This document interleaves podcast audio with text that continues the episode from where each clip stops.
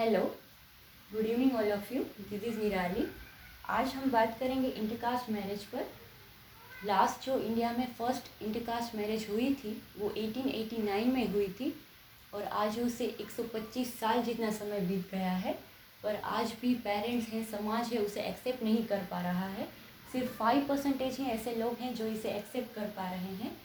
मैंने अपने last topic generation gap में भी कहा था कि आज की जो पीढ़ी है, आज के जो बच्चे हैं, वो बहुत ही सेल्फ सेल्फ डिपेंडेंट हो गए हैं, बहुत ही मैच्योर हो गए हैं। उन्हें हक है कि वो अपना डिसीज़न खुद ले सकते हैं, पर जो पेरेंट्स हैं, वो ज़्यादातर समाज के बारे में सोसाइटी के बारे में सोचती हैं कि समाज क्या कहेगा, लोग क्या बोलेंगे, हमारी समाज में बदनामी हो जाएगी। या वो ऐसे भी सोचते हैं कि मेरा जो बेटा है, मेरी जो बेटी है, वो एडजस्ट कर पाएँगे या नहीं? सामने कल्चर कैसा होगा? उनके रीत रिवाज उनके संस्कार कैसे होंगे? कास्ट अलग है कास्ट के बारे में सोचते हैं। तो देखा जाए तो अगर समाज की बात है तो लोग तो एक दिन बोलेंगे, दो दिन बोलेंगे, आगे चलकर वो भी चुप हो जाएँगे।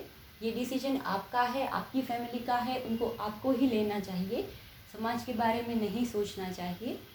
और अगर हम कास्ट की बात करें तो अरेंज मैरिज का अगर एग्ज़ाम्पल ले तो आजकल अरेंज मैरिज में भी ऐसे एग्ज़ाम्पल आते हैं कि लड़का या लड़की ठीक नहीं होते या उनका कैरेक्टर ठीक नहीं होता फैमिली बैकग्राउंड ठीक नहीं होता और आगे चलकर दोनों की लाइफ में प्रॉब्लम आ सकते हैं। ज़रूरी नहीं कि ये इंटरकास्ट मैरिज में ही हो ज़रूरी ये भी है कि इंटरकास्ट मैरिज में लड़का या लड़की कैपेबल भी हो सकते हैं, अच्छे हो सकते हैं फैमिली बैकग्राउंड भी अच्छा हो सकता है।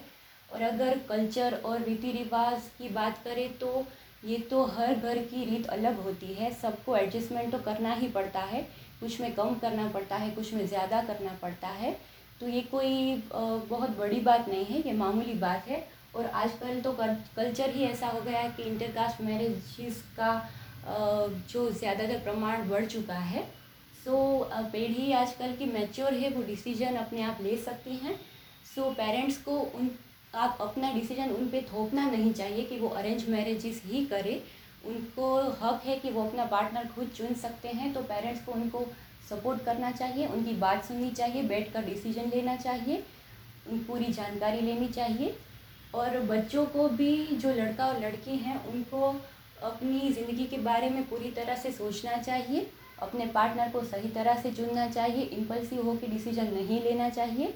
अगर आप इंटरकास्ट मैरिज करते हो तो उनकी फैमिली बैकग्राउंड लड़के की, नया लड़की की पूरी जानकारी ले और अपने आपस में बातचीत कर कर डिसीज़न ले।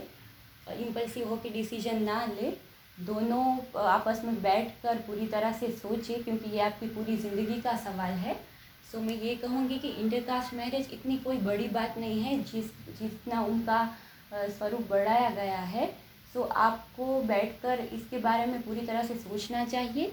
और पेरेंट्स को ज़्यादातर बच्चों को उनके लड़का या लड़की को इतना हक देना चाहिए कि वो अपना डिसीज़न खुद ले सके।